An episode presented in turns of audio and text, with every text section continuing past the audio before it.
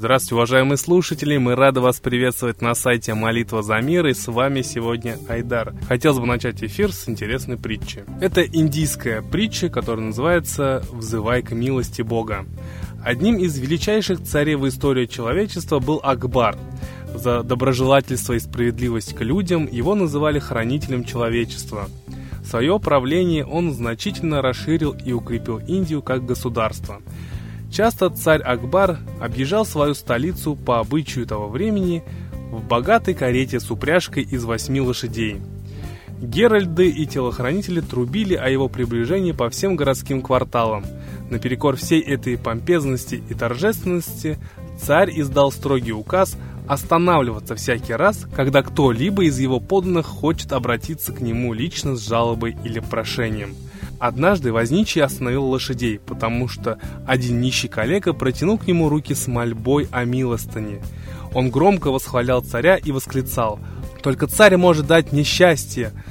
Акбар обратил внимание на то, что неподалеку сидел еще один нищий и, как бы возражая первому, громко кричал «Только Бог может облагодетельствовать человека, только Бог может дать человеку счастье». Акбар задумался над их словами – Возвратившись во дворец, он велел испечь каравай хлеба и запечь в нем небольшой слиток золота. На следующий день он специально поехал по этой дороге. Сцена повторилась, и Акбар отдал хлеб тому нищему калеке, который взывал к милости царя.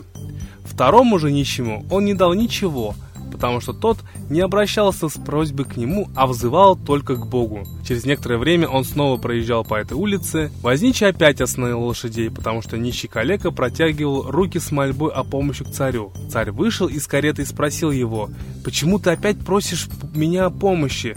Разве я не дал тебе каравай хлеба, в котором был слиток золота?» Нищий калека был удивлен. «Я не знаю, о каком золоте ты говоришь. Хлеб, который ты мне дал, показался слишком тяжелым и я решил, что он плохо испечен, поэтому я отдал его моему соседу нищему за 10 монет. Царь посмотрел в округе, второго нищего рядом не было. Тогда он велел разузнать, что стало с ним. Когда ему доложили, что нищий отдал хлеб своей жене, и та обнаружила в нем золото, купила дом и поправила все дела, Акбар посоветовал другому нищему взывать отныне не к царю, а к Богу и уповать лишь на его милость. Вот так, дорогие слушатели, интересная притча, и которая объясняет нам, что все, что мы имеем, нам дается свыше, все дается Богом. Ну а сейчас я хотел бы передать слово Евгению.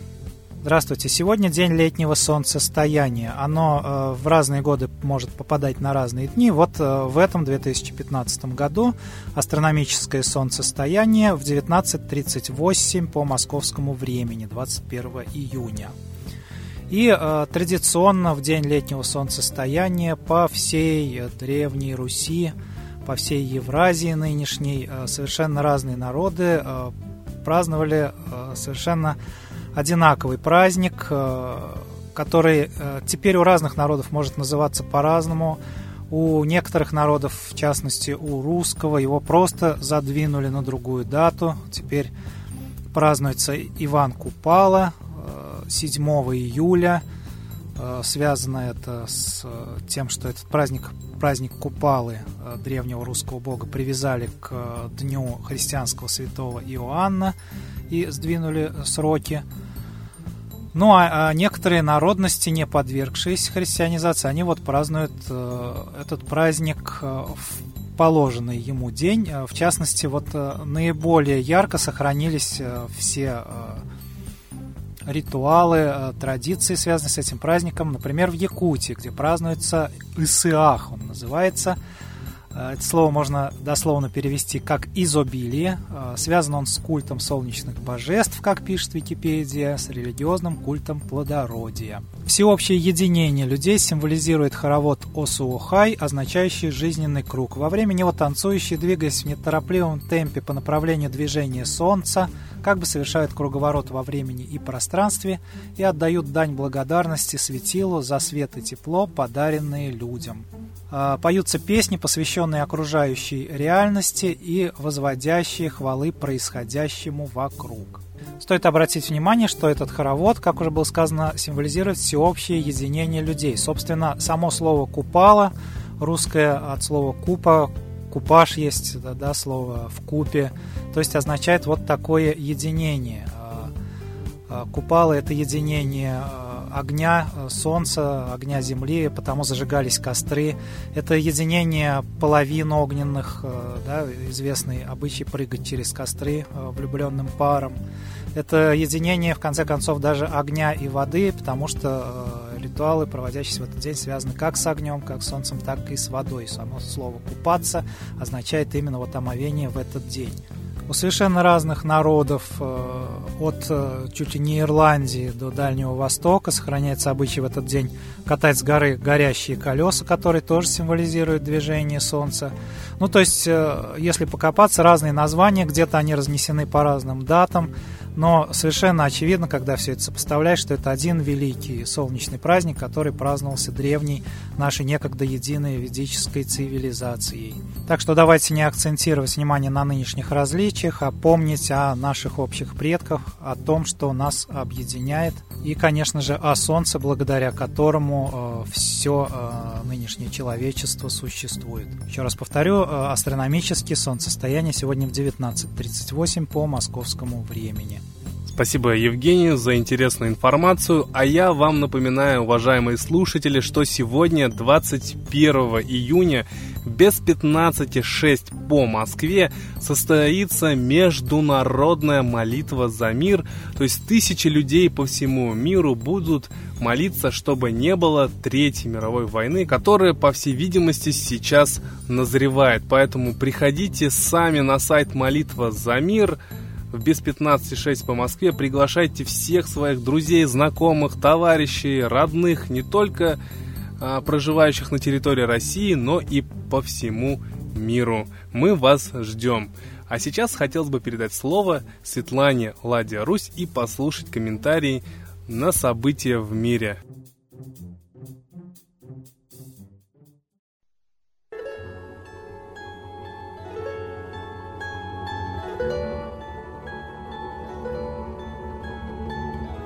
Уважаемые граждане России, ученые США из трех ведущих университетов Стэнфорда, Принстона и Беркли пришли к выводу, что Земля вступает в новую фазу вымирания. Только с 1900 года исчезло уже более 400 видов позвоночных.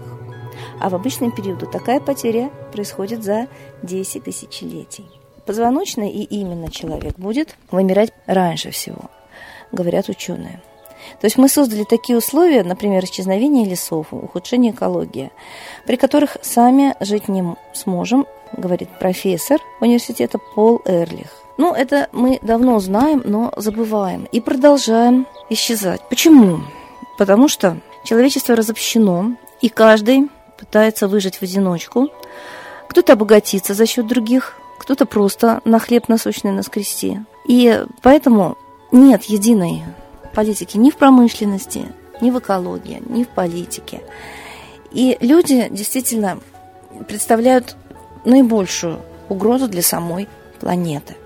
То есть, представляете, вы сами разрушаете дом, в котором живете, понимаете, что скоро крыша рухнет на вас, но все равно не останавливаетесь. Пилите несущую стену. Почему так? Потому что мы боимся навести порядок, устроить действительно гармоничное общество с единым, но гуманным центром управления.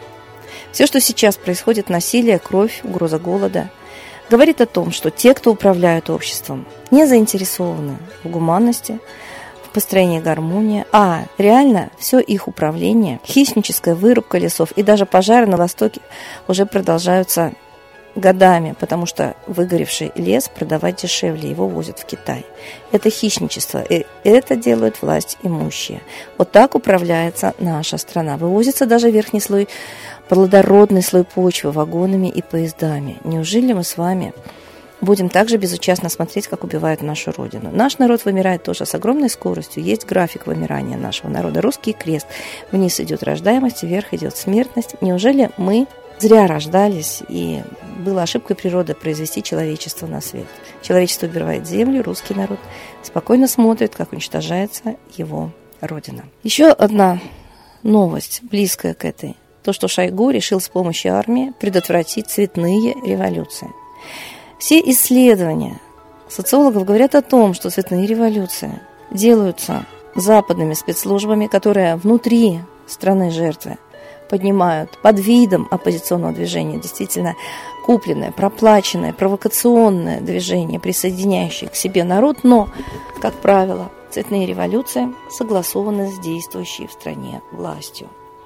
Я это сама наблюдала в Украине, я прекрасно видела, как Биркут выполнял те приказы, которые направлены на сохранение Майдана. Они никогда ни одного решительного приказа на зачистку Майдана не отдали власти Украины Януковича, а сбежал.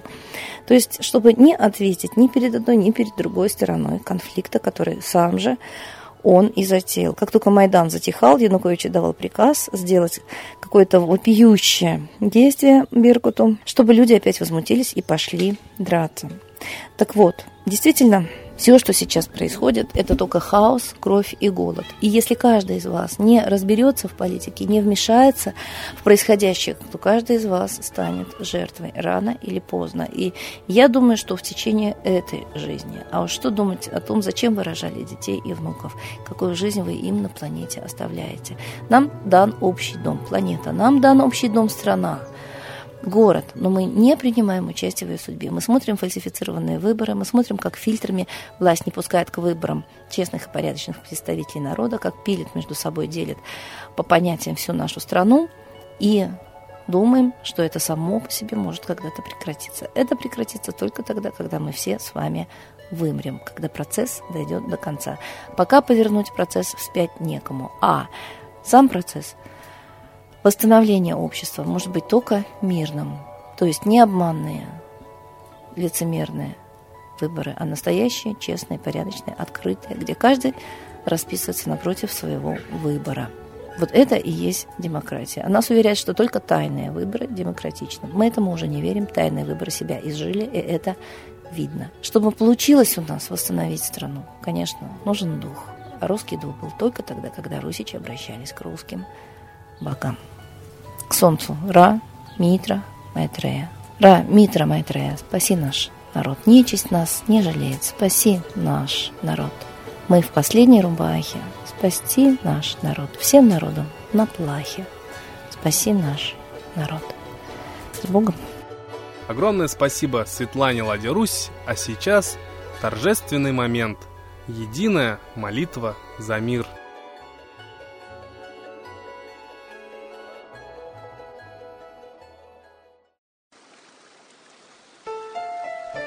Новый порядок несет сатана. Миру готовы мор и война. Русские боги, спасите страну. Трусости, лени, простите вину. Митра родителем был нам небесным, Стал он Майтреей великим, известным.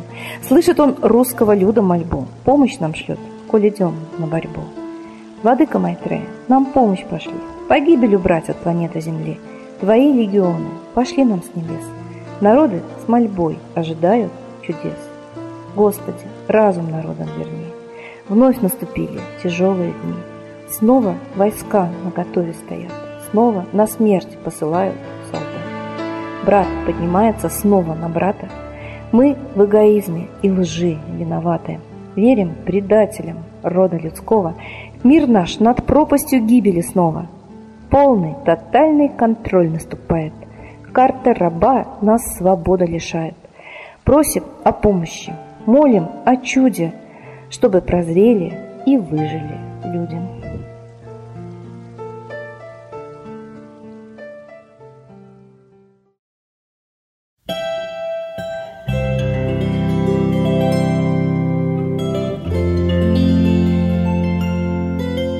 Спасибо всем, кто принял участие в единой молитве за мир. Будьте уверены, что сегодня мир стал лучше. А мы вас ждем сегодня без 15.06 на Всемирной молитве за мир. thank you